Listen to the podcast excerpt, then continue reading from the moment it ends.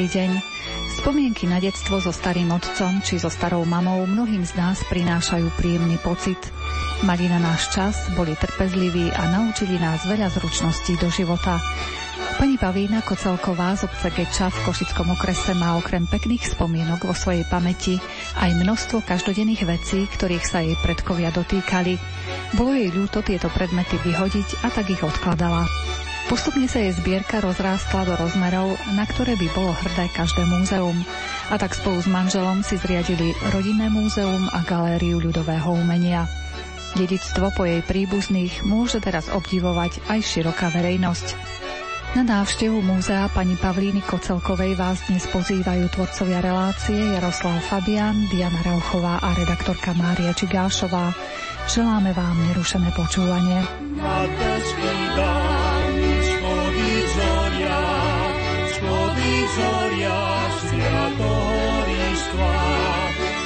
Beskydami schody zoria, schody zoria sviatohoristva. Oj, taja zoria jasno sija, spoviška je roždenia Krista. Oj, taja zoria jasno sija, spoviška je roždenia Krista. Malý Isus na syni leží, Matý Maria nad ním stojí. Malý Isus na syni leží, Matý Maria nad ním stojí. A sviatý Josip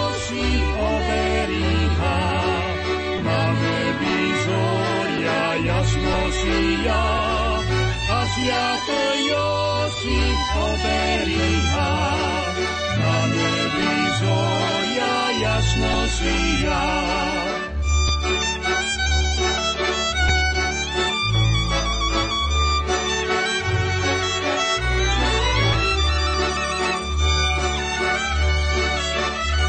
Zriadiť múzeum, to nebola vaša prvotná myšlienka? S tým, že budeme mať niekedy múzeum, tu nikto nepočítal.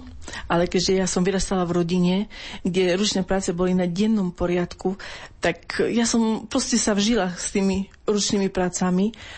Kedy som zobrala vlastne ihlu do ruk, to vám neviem povedať. To si nepamätám, to som bola malá ešte možno pred tým, než som nastúpila do školy, ale čo viem 100% je, že ako sedemročná som už plietla. A učila som sa, viete, ak také malé decko, trpezlivosť, mm-hmm. veškerá žiadna, tak trvalo mi to dosť dlho. Hlavne som chcela uprieť ockový šál. Ale ten sa mi nepodarilo ani do dnešného dňa. Pretože raz neboli pekné očka, raz neboli dobré vlny, raz bol široký, raz bol krátky, raz som chcela, že urobím inú vzorku a proste stále som ho vyparala. A moja prvá práca, čo sa týka pletenia, bola nedozelená čiapka v štvrtej triede, tak som ju nosila do školy, to som si sama uplietla. Proste znamenala pre mňa strašne veľa a ešte aj také povzbudenie do mojej ďalšej práce, že a predsa som to dokázala, tak skús ešte niečo iné. No a potom moja mamka strašne veľa vyšívala, plietla, tkala a mňa veľmi oslovilo vyšívanie.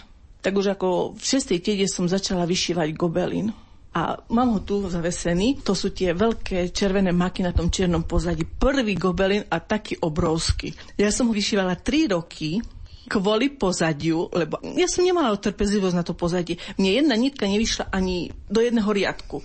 Tak bolo to strašne, strašne zdlhavé. Kvety som vyšila raz, dva, to ma bavilo, ale to pozadie, stále som trošku vyšila, odložila, vyšila, odložila a brala niečo iné. A to mi ostalo až dodnes. Že neostanem pri tej jednej robote v kuse, ale stále ich striedam. Takže tým, že moja mamka ovládala viacero tých ručných prác, tkála, snovala, vyšívala, plietla, maľovala dokonca. Proste ja som bola do toho zasvetená a mala som starého otca, na ktorého mám neskutočné krásne spomienky. Ten nikdy ma neodmietol, keď som za ním prišla, ten ma hneď zobral na ruky a poď ideme toto robiť, toto robiť. A ako taká malička som bola, si pamätám, zobral ma, posadil na ruky a učil ma, vystrihla všelijaké obrusky z papiera a skladali sme lodičky a on videl, že ma to baví a že on mi nepotrebuje veľa vysvetľovať. Vedela som, jak mám vystrihovať tie kolieska alebo zastihnúť ten papier, aby to bolo. Tak on stále ma povzbudzoval. Pamätám si, že raz ma zobral, posadil za stôl, zobral hrnček, na tom bolo také dievčatko s psíkom a hovorí, že no a ideme kresliť teraz obrázok. Tak on ma podľa toho pozohrovaním učil a stále mi hovoril, ako to mám robiť, aby som proste niečo také nakreslila, ako je na tom hrnčeku.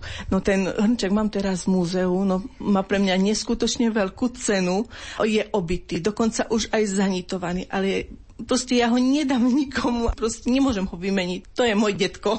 A mám ináč veľa vecí tam v tom muzeu po ňom, napríklad jeden taký malý decový pohárik, jeden jediný ostal, aj to som len zachránila nepil alkohol a neholdoval, iba príležitosne, keď si náhodou pri navšteve dal tak len z toho poharika, ináč nepoužíval. A teraz on mi tam stojí, koľko razy na ňo pozem, aj, aj sa rozplačem, aj mi tak slzy vojdu do očí, že môj zlatý detko. A ja si myslím, že on určite sa tam hore teší, že skličilo to, čo on zasial. Viete, on ma stále upozorňoval a mi ukázoval, hovorí, vieš, nie, no je to krásne, ale vieš, na budúce skús to tak urobiť a vieš, a to bude ešte krajšie, no počkaj, poď, ideme a teraz urobíme tak a tak a uvidíš, aké to bude pekné. A on ma vedel viesť a on tak citlivo vedel poukázať na tie moje nedostatky a tým pádom ma nejak tak hnal dopredu. No bol fantastický, fantastický detko. Čiže v podstate vy ste od malička boli obklopená takýmito šikovnými ľuďmi, ktorí čo dostali do rúk, tak hneď to spracovali nejak. Áno, lebo viete, veľa ľudí príde a mi povie, jej, tá ty si dostala taký veľký dar. Hovorím, áno, je pravda, dostala som ten dar z hora, je to pravda, ale bez toho, že by ma neobklopovali ľudia, ktorí by mi to ukázali, viedli a posúvali dopredu. Nedokázala by som, ostala by som stať asi na tom jednom mieste a možno vôbec by som sa nebola dostala tam, kde som sa vlastne dostala teraz. Vy ste spomínali ten pohárik alebo ten hrnček, podľa ktorého ste prvýkrát kreslili niečo. Ako sa vám podarilo to do dnešných dní uchovať? Veď všetci máme takú tendenciu vyhadzovať, čo je už staré, hlavne keď je to obyté, tak na čo nám to je? Hneď každý člen domácnosti chce mať priestor a niekde to vyhodiť. Ako vám sa podarilo zachrániť všetky tie veci? Ja som ako malá buď robila ručné práce, alebo som sa zatvorila babke do izby, sadla som si a ja som bola neskutočne rada, keď som mohla byť sama v izbe a obdivovala taniere, prikryvky, starú komodu. Ja som bola v svojom živle. A teraz, keď moja mama zavelila, no, tú misu treba vyhodiť, už je obytá. A ja, mami, však je taká pekná. Na čo je? Vedieť, hráva, netreba ju. Tam treba dávať sliepkom z nej. A už ona ako niečo povedala, že treba vyhodiť, alebo na čo ty ten pohárik, ten jeden tu len zavádza. Ja som momentálne všetko schovala. Za radosti, veselosti, sveta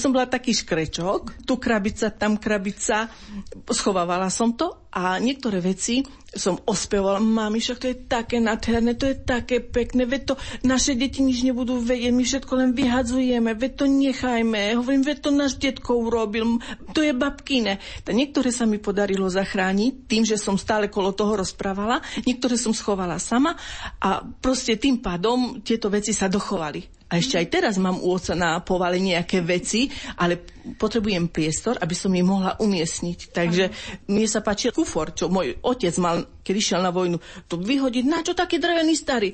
Ja som ho pekne opravila, vygitovala, napustila, impregnovala. No nádherný kufor. Hovorím, no a teraz každý, hej, to také vojaci mali kufre, no vidíš, také mali. Hovorí, keď som to bola ja dala vyhodiť, tak už dneska by som ten kufor nemala. A ako mám vzácno, ja ho každý obdivuje, keď príde. No, z vás by mali radosť v každom múzeu, počúvajte. tak neviem, či mali, lebo proste mne sa strašne páčia staré veci. Ja mám k ním vzťah, proste. Ja prídem tam, do toho muzea, pozriem, napríklad poviem spálňu. Ráno o 8 som hovorila rozbiť. Netreba, nechcem, ja už mám toho dosť, ja už to nemám kde dať, rozbiť. Idem okolo nej, okolo obeda, pozerám. 21. september 1955. Veď ona má už 50 rokov, tu sa nemôže rozbíjať. A to je po svokre. Ja ju môžeme rozbiť. A teraz, keď idem pozriem na ňu, hovorím, bože, hovorím, to je mojich svokrovcov. Pozriem na starý šiaci stroj, to je otcov. Hovorím, poharik, hovorím, však to môj detko z neho vynkopil. Zelená, krásna, taká, síce krásna, pre mňa krásna, obyčajná myštička, ale viem, že keď som prišla k babke, z tej mi dala stále uhorkový šalát. Alebo pozriem na súpravu, Viem, že ju naši dostali ako svadobný dar v roku 1952. Proste tie veci majú pre mňa neskutočnú cenu, sú krásne, vzácne, môjmu srdcu strašne milé. Pre mňa znamenajú strašne veľa. Vlastne za každým tým predmetom je niekto váš blízky, na koho si ešte spomeniete, kto možno už ani nie je medzi nami.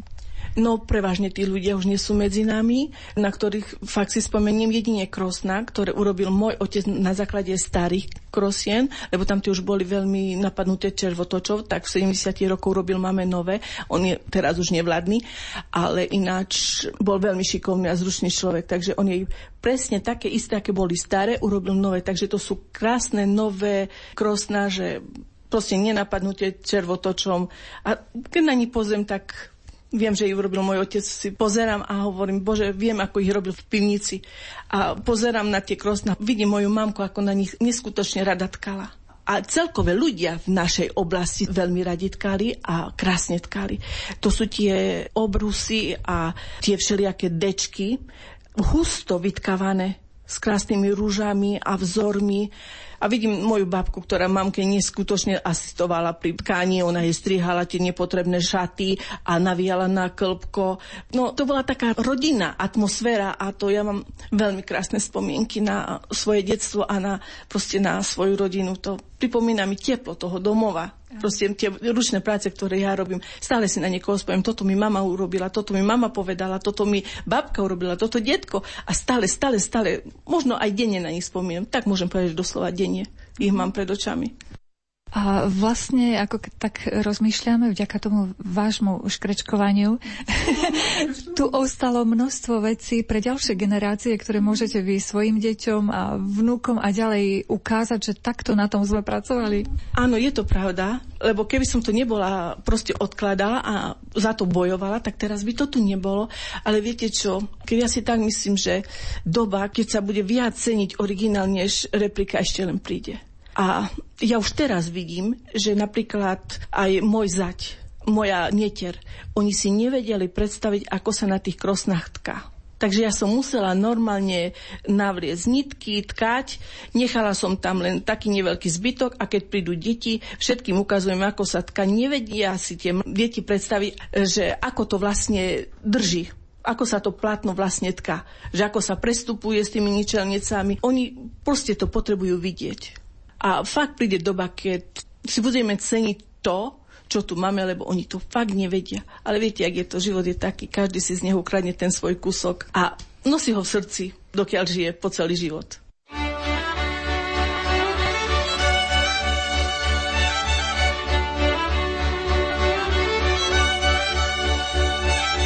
Veselo śpiewajmy nowinu, zwestujmy świetu całą. Pastýre, stávajce s nami, radujte narodzenomu.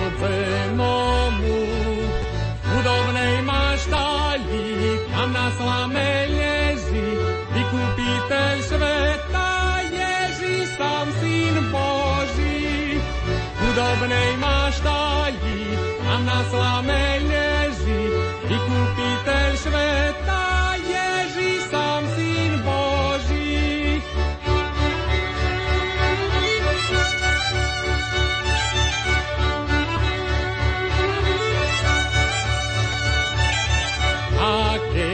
nad maštaľku výzda zašvicila, andiel zašpíval. Svojím mocným hlasom ľuďom dobrej voli novinu skázal. Gloria špívajme, k ňomu ponahľajme a pred Ježiškom všetci boko kláňajme. Gloria špívajme, ňomu ponáhľajme a pred Ježiškom všetci boko kláňajme.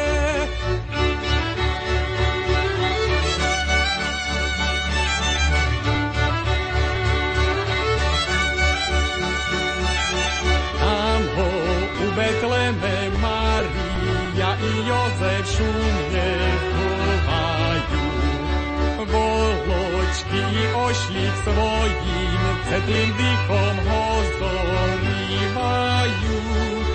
Vítaj Ježišku náš, dobrú rodzinu máš a svojím príchodom potešenie dávaš.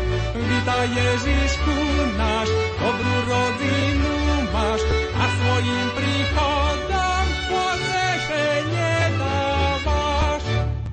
Keby sme mali videozložku, pani Kocelková, tak naši poslucháči by azda ani neuverili, že čo všetko dokážete mať v tom rodinnom múzeu, naozaj všetky tie veci, možno aj storočné, by som povedala najmenej. A plus všetky vaše dielka, pletenie, ešte aj z drôtikov pletenie a zo všetkého možného. Dá sa to tak nejako zosumarizovať, čo tam všetko máte? Čo tam mám, tak v prvom rade, ja som strašne veľa vyšívala od malička, ako som spomenula, od malička som plietla a všetky tieto veci som začala, nebolo to kde dávať, tak som začala uskladňovať do krabic. A keď tých krabic bolo neskutočne veľa, že už boli všade a plné, tak sme s manželom rozmýšľali, že proste musíme s tým niečo urobiť, že škoda tie poklady nechať v týchto krabiciach, lebo to pre mňa sú poklady. Začala som to proste uskladňovať a potom sme sa rozhodli, tak sme na to vyčlenili celé poschodie rodinného domu. Takže je tam, tuším, 8 izieb a všetko je plné. Všetko je plné, ale už idem aj dole. Takže tak. No a potom tým pádom tie staré veci, čo mi ostali po starých rodičov, z jednej, z druhej strany po svokrovcov, po mojich rodičov, tak na tieto som vyčinila dva miestnosti a ostatné sú vyčlenené pre moje ručné práce. Mám jednu miestnosť čisto, ja tomu hovorím rozprávková, mám tam pletené rozprávky, celé rozprávky a keď idú detičky, sú tam také jednotlivé tematické celky. Napríklad je tam Detko repku zasadil, zlatá priatka, červená čiapočka, šipová ruženka, snehulienka, popoluška, medovníkový domček. A také jednotlivé rozprávočky, takže celá rozprávka je vlastne upletená. Potom v ďalšej mám keďže ja som taký zberateľ, takže mám tam takú malú zberateľskú miestnosť. A to je tiež taká zaujímavá, lebo tam si zase väčšinou chlapi nájdú to svoje, ktoré sa im páči. Čo tam je také chlapské? No, oni napríklad majú tam etikety od piva, odznaky, struhadla, hrnčeky, čajníky, také. Potom mám, ja hovorím tomu duchovná miestnosť, taká církevná, tam sú sveté obrázy povyšívané a takisto mám pletené sakrálne postavičky a mám urobenú aj upletenú celú krížovú cestu. Ďalšiu miestnosť mám, ja tomu hovorím, že moje muchoviny, tam sú prevažne obrazy Alfonza Muchu potom jednu miestnosť mám ako hračkársku. Tam sú hračky mojej cery a mojej netery a mojich synovcov. Bolo ich škoda vyhodiť, bolo ich veľa a majú už niektoré cez 40 rokov, dokonca aj moje sú tam. A potom ešte jednu mám, tak tomu hovorím, že to je drôtená miestnosť, tak tam ja hovorím, že sa hrám s drôtom. No a tam premieňam kamene na ryby, vtáčiky, zvieratka, vytváram rôzne kvety, obrazy, postavičky, tam mám dokonca fľaše. To je zaujímavé, že vy vidíte kameň a už v tom vidíte nejaký obrázok alebo nejaký trojrozmerný objekt. No, to sa aj dcera čuduje, že mami, čo v tom môžeš vidieť? No veď sa pozri, však toto je tu a tu. Hovorí, jak to môžeš vidieť? Je pravda, že vidím v tom, keď vidím, zbadám kameň, vidím v tom, že aha, toto bude toto a toto. Išla som teraz, nám robili kanalizáciu, idem po ceste kameň a hovorím, žaba jak vyšitá. No ale nádherná, to škoda, že to nemôže vidieť, ale to je taká žaba, že až neuveriteľná žaba. Alebo ako sa tá príroda dokáže zahrať. Srdiečko mám ale tak krásne skolo dokonale. A to je kameň, prírodný kameň, ale to je fakt, jak, jak dokonale, aký by ho niekto vyformoval, alebo vyhľadil, alebo vysekal. Neskutočne. Stačí byť len vnímavý vlastne k okoliu. Áno, ja napríklad som tačikov začala robiť, keď som chodila okolo Hornádu, často tam idem na prechádzku kvôli kameňom a som našla jeden taký kameň. Zodvihla som ho, není veľký, síce taký možno má 4,5-5 cm. Hovorím, no, ty budeš vtačik. A vtedy som začala, odtedy som začala robiť vtačikov. Potom som našla také ploché, úzke, hovorím, no čo to, hovorím, čo si taký plochý, úzky, čo z teba? Hovorím, ty budeš mať telo na motýla a už bol z toho motil. Takže proste tak, fakt musíš vidieť. Alebo jeden kameň som našla, hovorím, no pozri, čo v tom kameni vidíš? Tak nič nevidí. Však je papágaj, pozri, aj hlavu, má aj brucho, všetko, ešte aj chvost, aké by malo hnutý dole.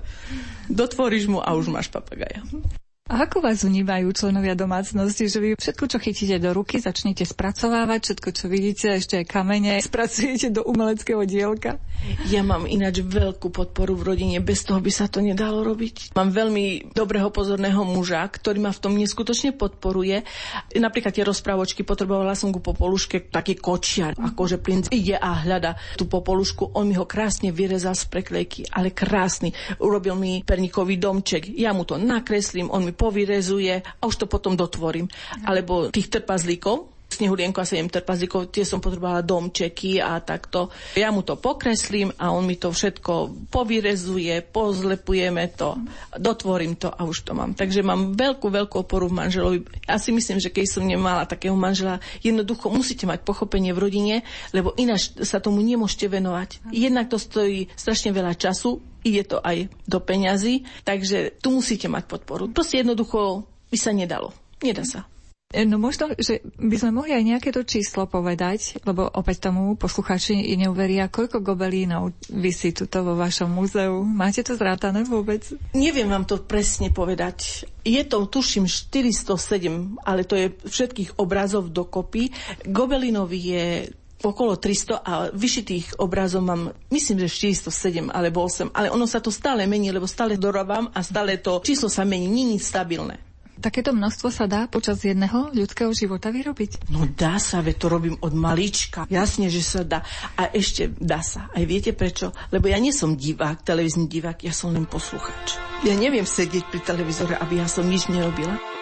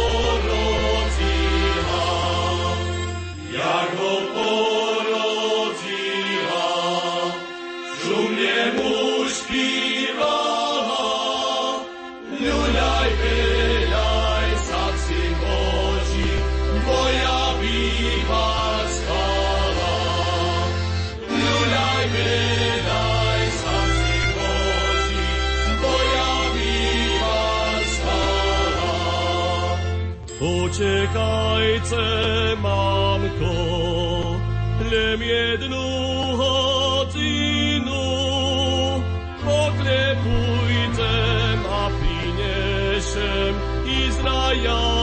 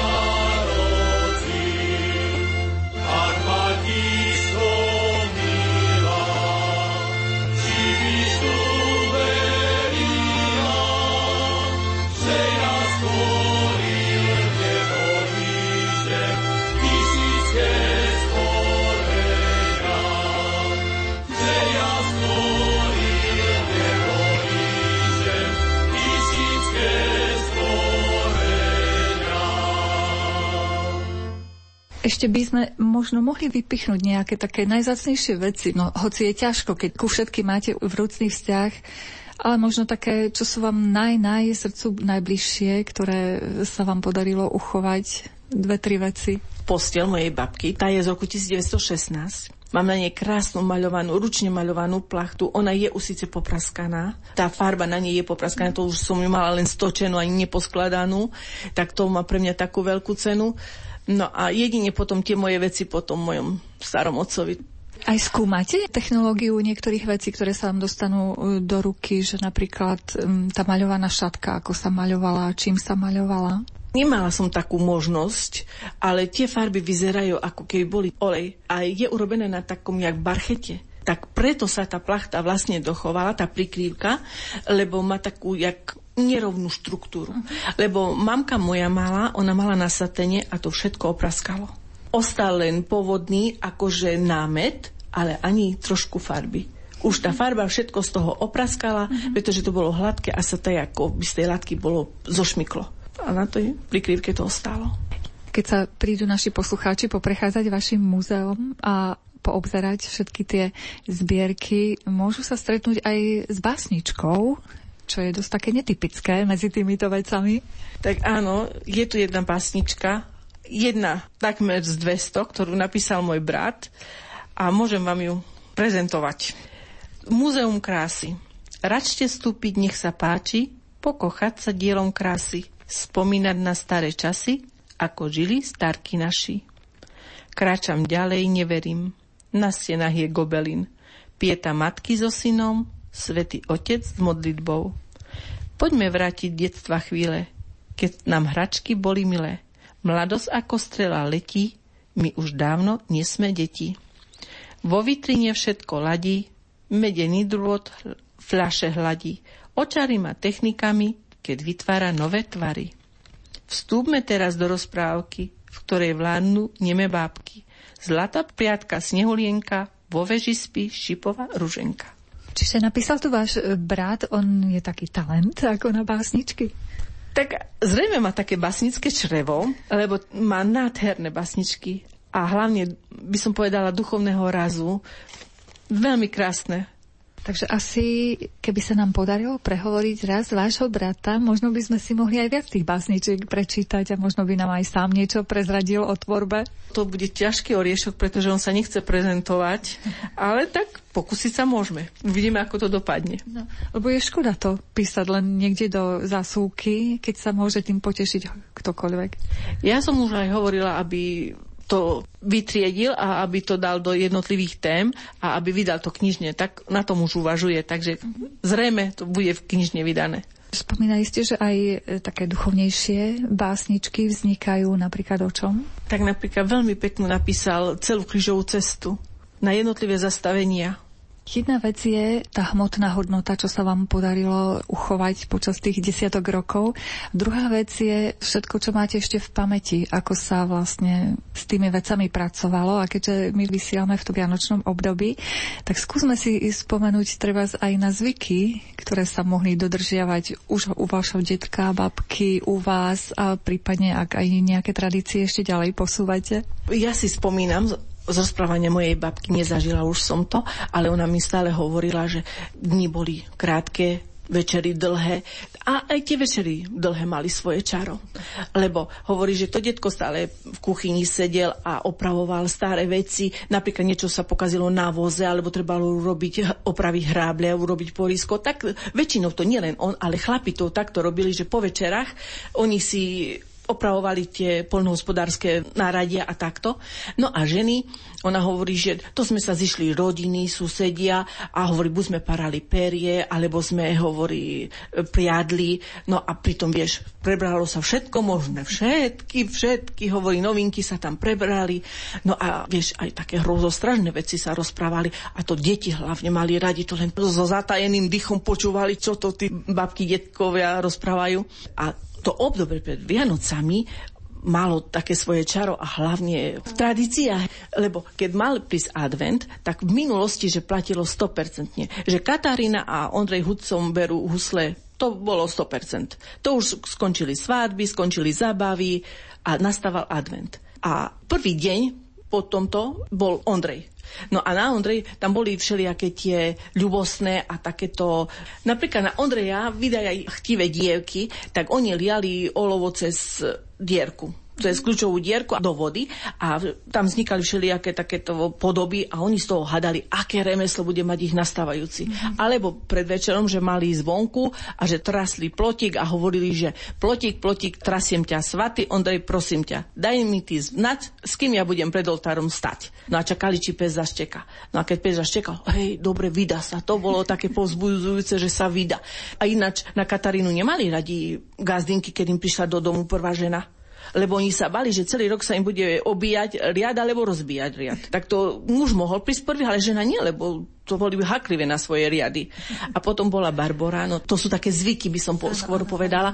Tak zase tie vydajotivé dievky išli, odlomili si tri halusky z čerešni a že dali do vody a keď im vykvitla do Vianoc, neostanú staré dievky. To bol taký dobrý proste signál, vydám sa, neostanem stará dievka. Išiel starý do Betlema, s Ježiškoj vínko, ospocil še na kamínčok, vyľalo še žícko. Co ty dubo spíš, lebo lesa víš, na lám suchoho drevička, zohrej maloho Ježiška, panu Mariu, matičku milú. Na lám suchoho drevička, zohrej maloho Ježiška, panu Mariu, matičku milú tamtej strany jarka, zelená otálka a tam šedza pastírové jedza kašu z harka a tam šedza pastírové jedza kašu z harka.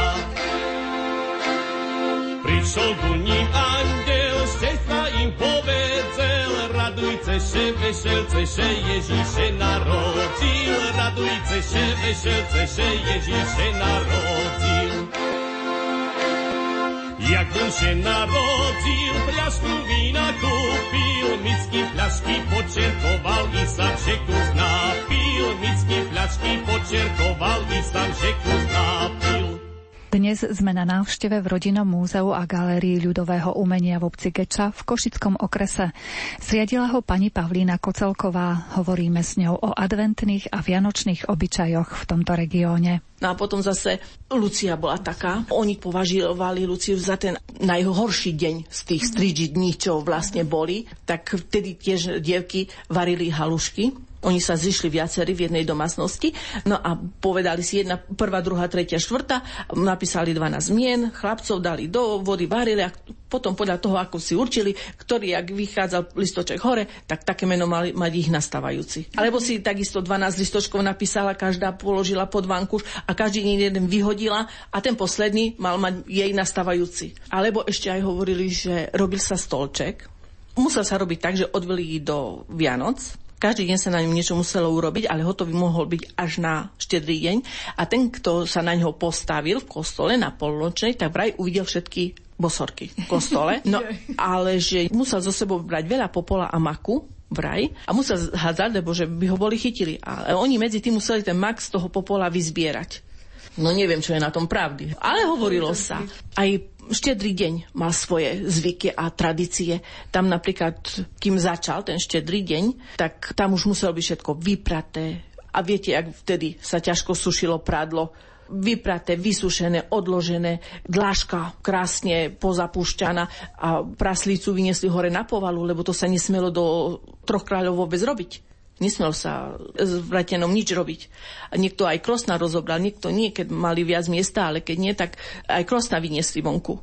Lebo to proste boli Vianočné sviatky a to bol neskutočne krásny sviatok a ľudia sa len strašne tešili.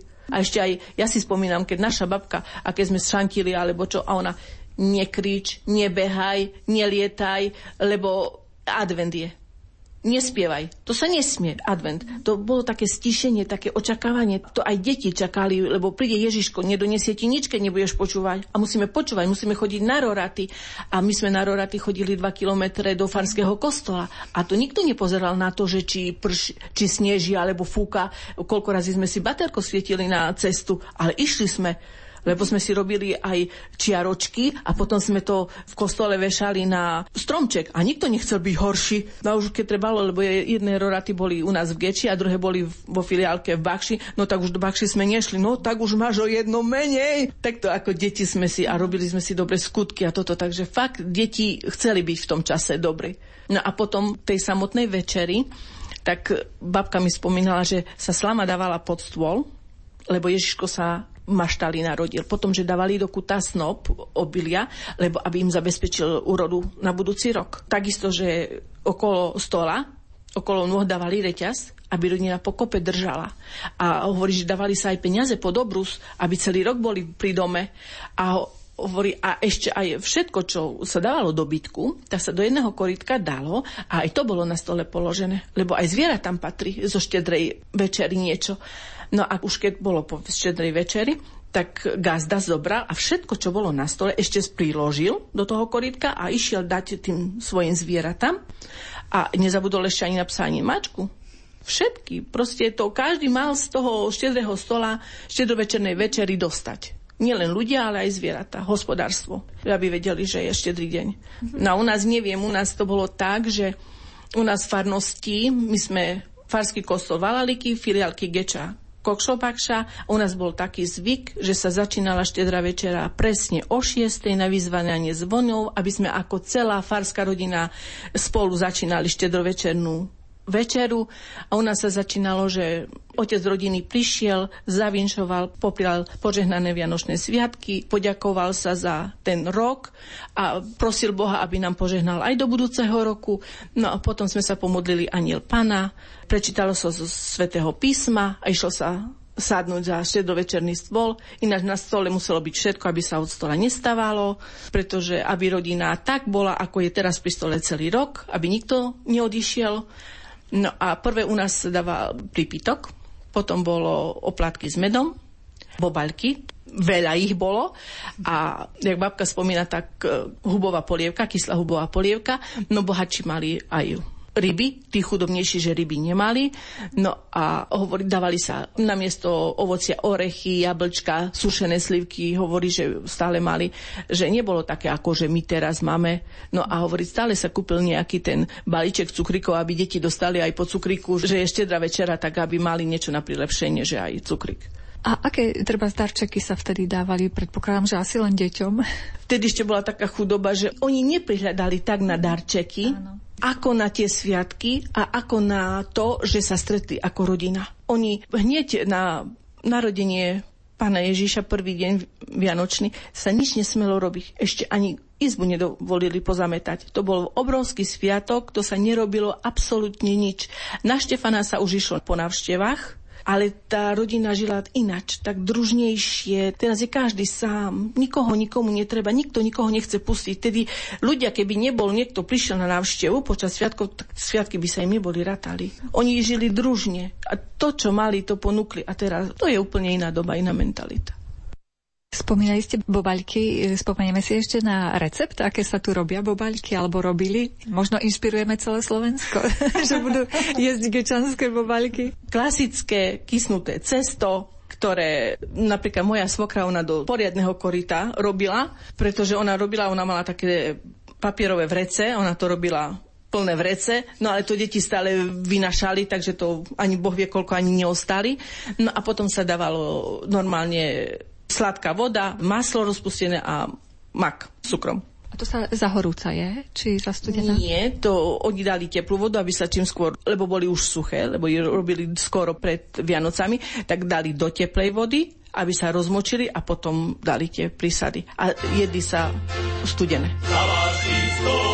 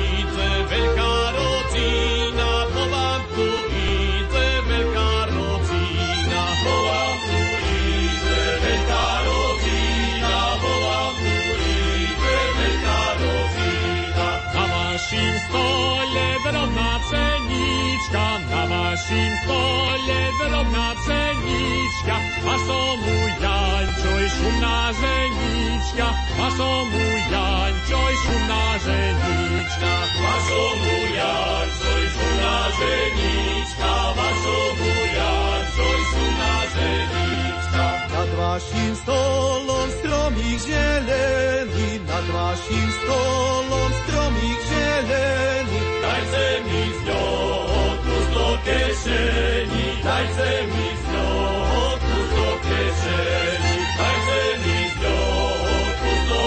kešení, dajte mi z kešení, kus do kešení, kus do ručočky, by ste mali šumné divočky, že by ste mali šumné divočky, že by ste mali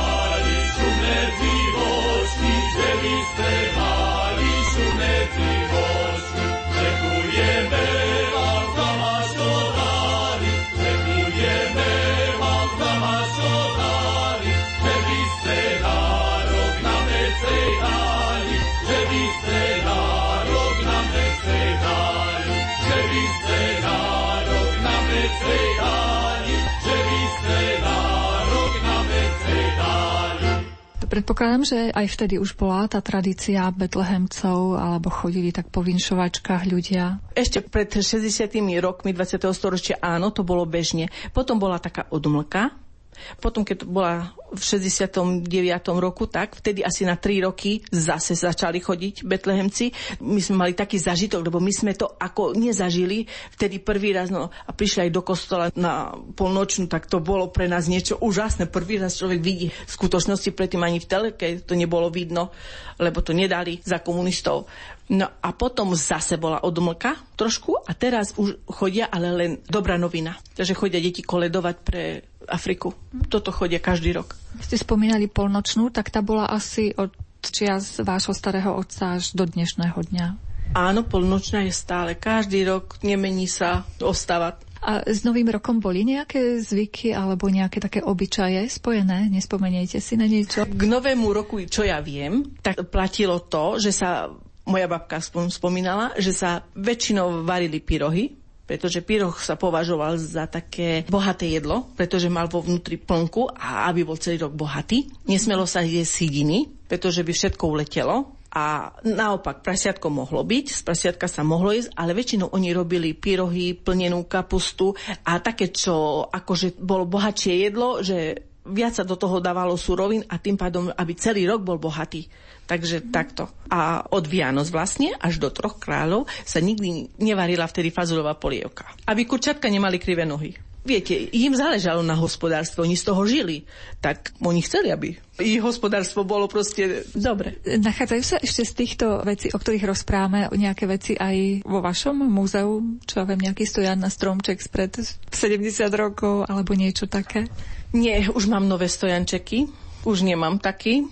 A aj stromčeky toho roku som nedávala, ale minulého roku som mala v každej miestnosti aj iný stromček, pretože ja mám, výlučne mám stromček len s mojimi ručne vyrobenými ozdobami.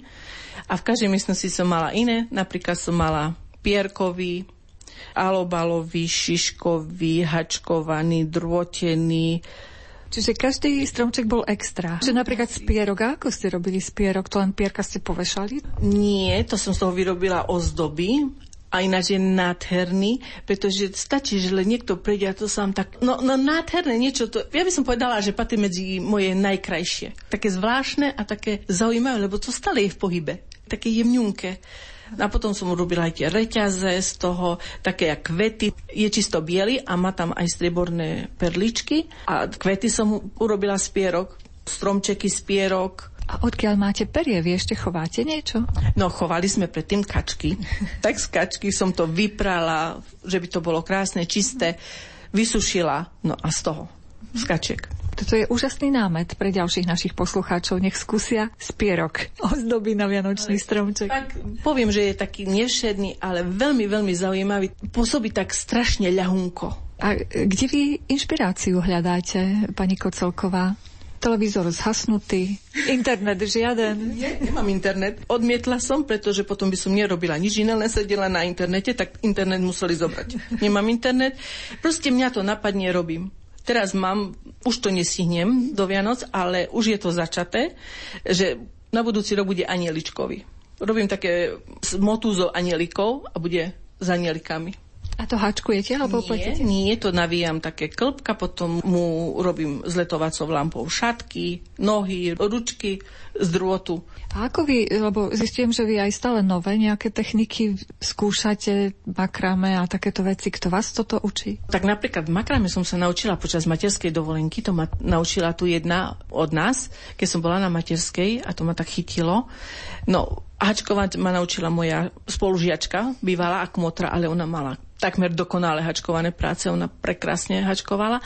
Vyšívať, pliesť, to ma naučila mama. A čo sa týka drôtu, k tomu ma dostal môj brat, pretože on predtým podnikal, navíjal elektromotory a ostal mu nejaký drôt a hovorí, však urob z toho drotu niečo. Hovorím, ja nič neviem, daj mi svety pokoj, ja neurobím, neviem. Nie, ty dačo vymyslíš, začni. A stále prišiel, už si dačo robila? Nerobila. Skús. Hovorím, ja to neviem, ja to nedokážem. A toľko do mňa hučal, že nakoniec som s tým začala. Prvé som urobila vajíčko, aj prasklo, lebo trebalo vedieť, ako treba pritiahnuť ten drotik, aby tá škrupinka nepovolila. No a s vajíčkom to začalo a teraz to pokračuje. No naozaj rozhlas je síce rýchle médium, ale teraz môžeme ľutovať, že to nemôžu aj vidieť tí ľudia, o čom rozprávame. Ale môžu vidieť, veď e, naša obec je len 3 km od Košic. To je ako keby kameňom dohodil. Není problém. A mala som tu dokonca návštevníkov z Bulharska, z Austrálie, Šťatce, Dlhé Klčovo, potom Orava, ani neviem ktorý. Ako reagovali, keď videli tú krásu?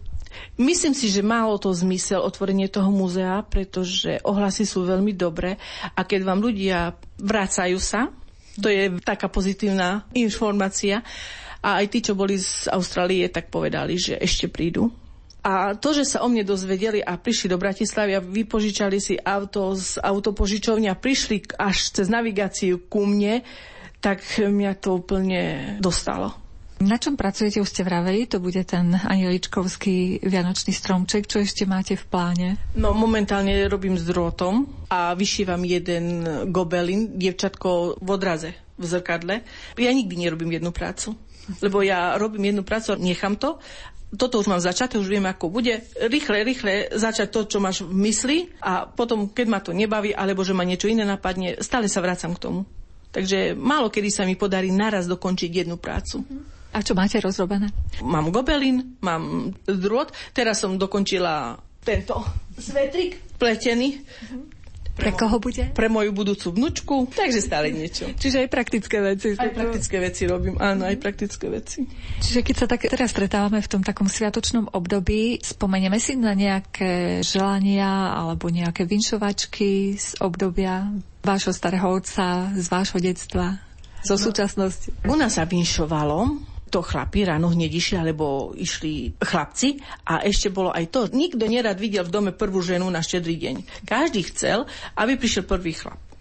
A ešte najlepšie, keď prišiel z nižného konca hore lebo vtedy aj hospodárstvo išlo hore. Ale keď išiel z horného konca dole, to nebolo dobré znamenie, lebo čo keď pôjde aj hospodárstvo dole? A nás sa vinšovalo. A ja vám vinšujem na túto svatú viliu, že by ste túto mohli prežiť a druhú dožiť pri šťastu, pri zdraviu, pri Božím požehnaniu. To ja vám vinčujem celému domu i sebe samému.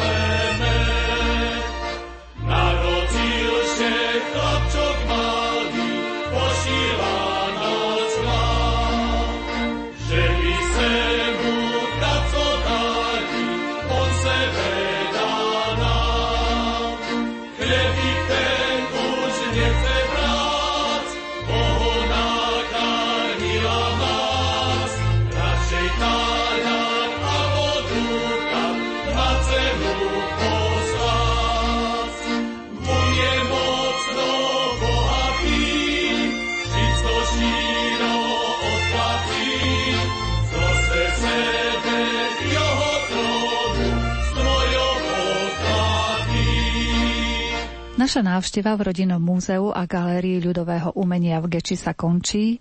Našou sprievodkyňou v ňom bola jeho zriadovateľka pani Pavlína Kocelková. Reláciu pre vás pripravili Diana Rauchová, Jaroslav Fabián a Mária Čigášová. Želáme vám príjemné sviatočné dni.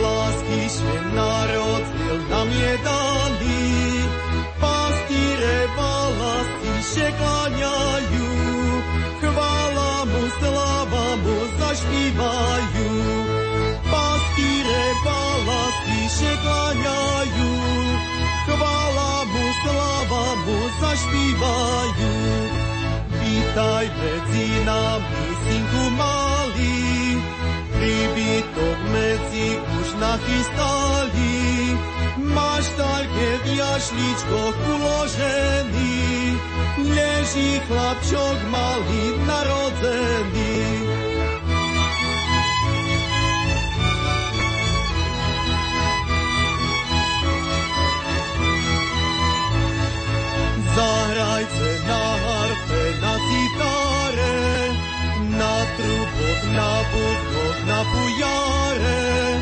Sláva mu, sláva mu, zašpívajme, že się nám narodil, radosť majme. Sláva mu, sláva mu, zašpívajme, že się nám narodil, radosť majme.